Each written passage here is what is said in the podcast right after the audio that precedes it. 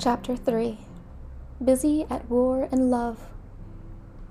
Tom presented himself before Aunt Polly, who was sitting by an open window in a pleasant rearward apartment, which was bedroom, breakfast room, dining room, and library combined. The balmy summer air, restful and quiet, the odor of the flowers, and the drowsy murmur of the bees had had their effect, and she was nodding over her knitting for she had no company but the cat, and it was asleep in her lap. Her spectacles were propped up on her gray head for safety.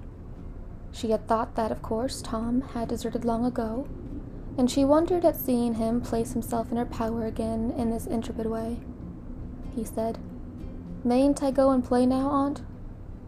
What? Already? How much have you done? It's all done, Aunt.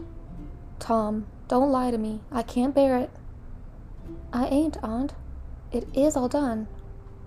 Aunt Polly placed small trust in such evidence. She went out to see for herself, and she would have been content to find twenty per cent of Tom's statement true. When she found the entire fence whitewashed, and not only whitewashed, but elaborately coated and recoated, and even a streak added to the ground, her astonishment was almost unspeakable. She said, Well, I never. There's no getting around it. You can work when you're a mind to, Tom. And then she diluted the compliment by adding, But it's powerful seldom you're a mind to, I'm bound to say. Well, go along and play, but mind you get back some time in a week, or I'll tan you. She was so overcome by the splendor of his achievement that she took him into the closet and selected a choice apple and delivered it to him, along with an improving lecture upon the added value and flavor a tree took to itself when it came without sin through virtuous effort.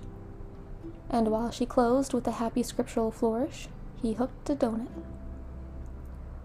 Then he skipped out and saw Sid just starting up the outside stairway that led to the back rooms on the second floor. Clods were handy, and the air was full of them in a twinkling. They raged around Sid like a hailstorm, and before Aunt Polly could collect her surprised faculties and sally to the rescue, Six or seven clods had taken personal effect, and Tom was over the fence and gone. There was a gate, but as a general thing, he was too crowded for time to make use of it. His soul was at peace, now that he had settled with Sid for calling attention to his black thread and getting him into trouble. Tom skirted the block and came round into a muddy alley that led by the back of his aunt's cow stable. He presently got safely beyond the reach of capture and punishment, and hasted toward the public square of the village, where two military companies of boys had met for conflict, according to previous appointment. Tom was general of one of those armies, Joe Harper, a bosom friend, general of the other.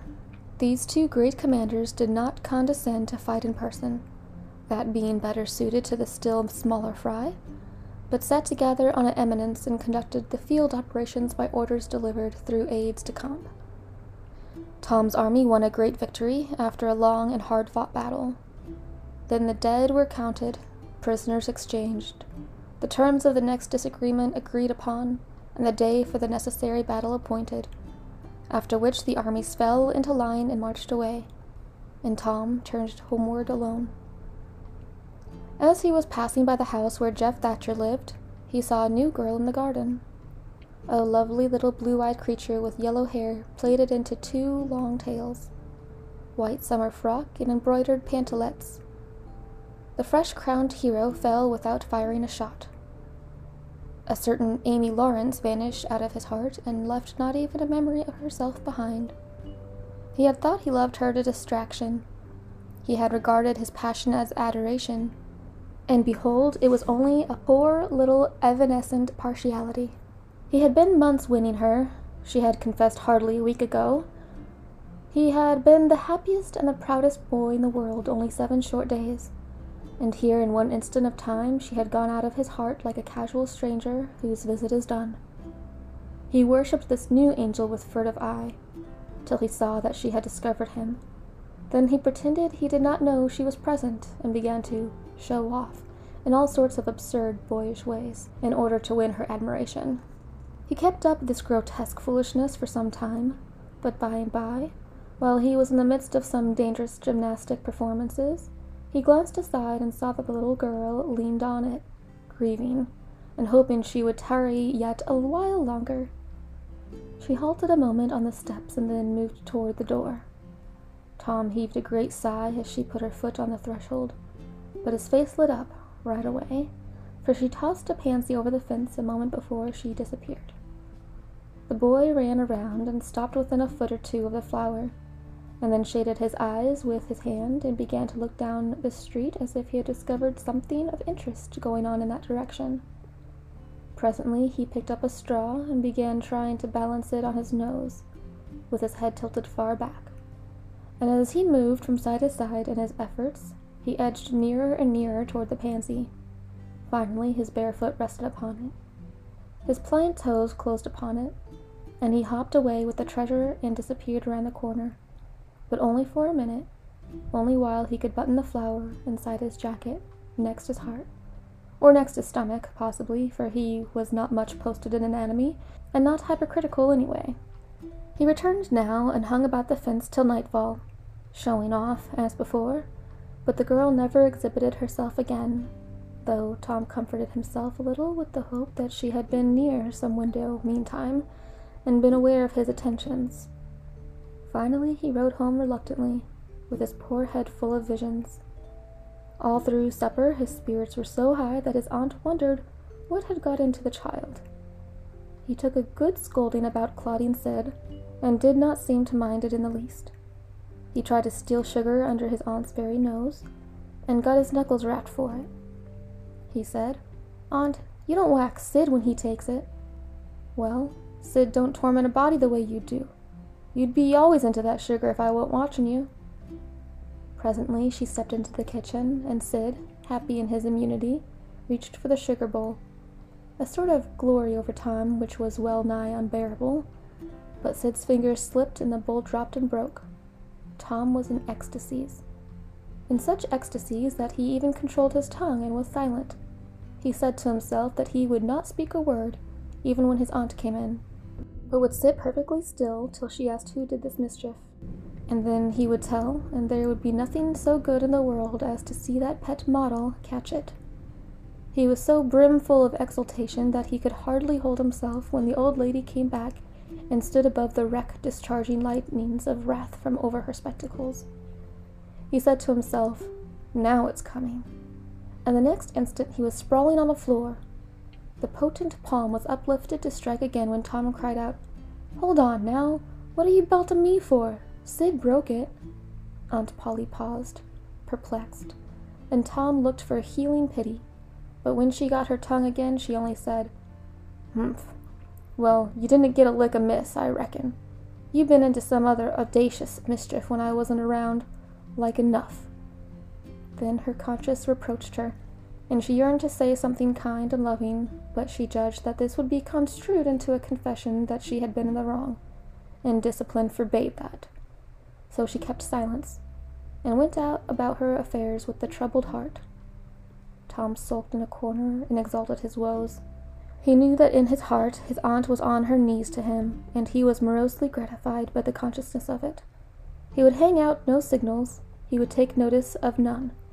He knew that a yearning glance fell upon him, now and then, through a film of tears, but a refused recognition of it he pictured himself lying sick unto death and his aunt bending over him, beseeching one little forgiving word.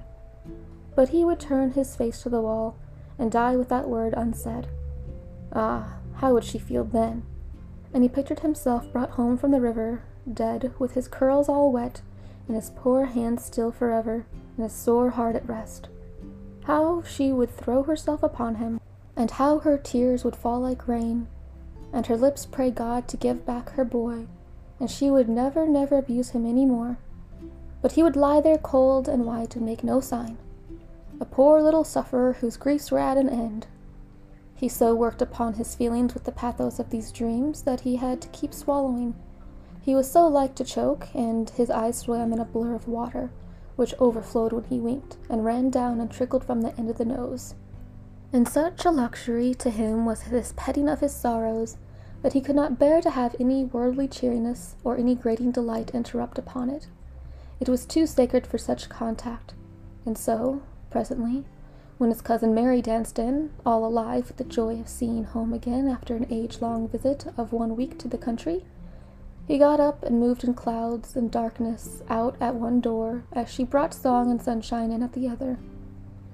He wandered far from the accustomed haunts of boys and sought desolate places that were in harmony with his spirit.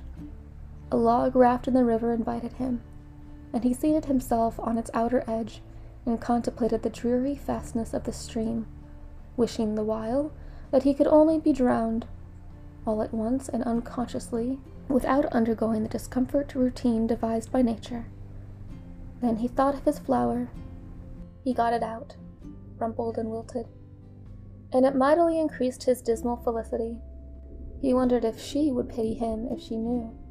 Would she cry, and wish that she had a right to put her arms around his neck and comfort him? or would she turn coldly away like all the hollow world?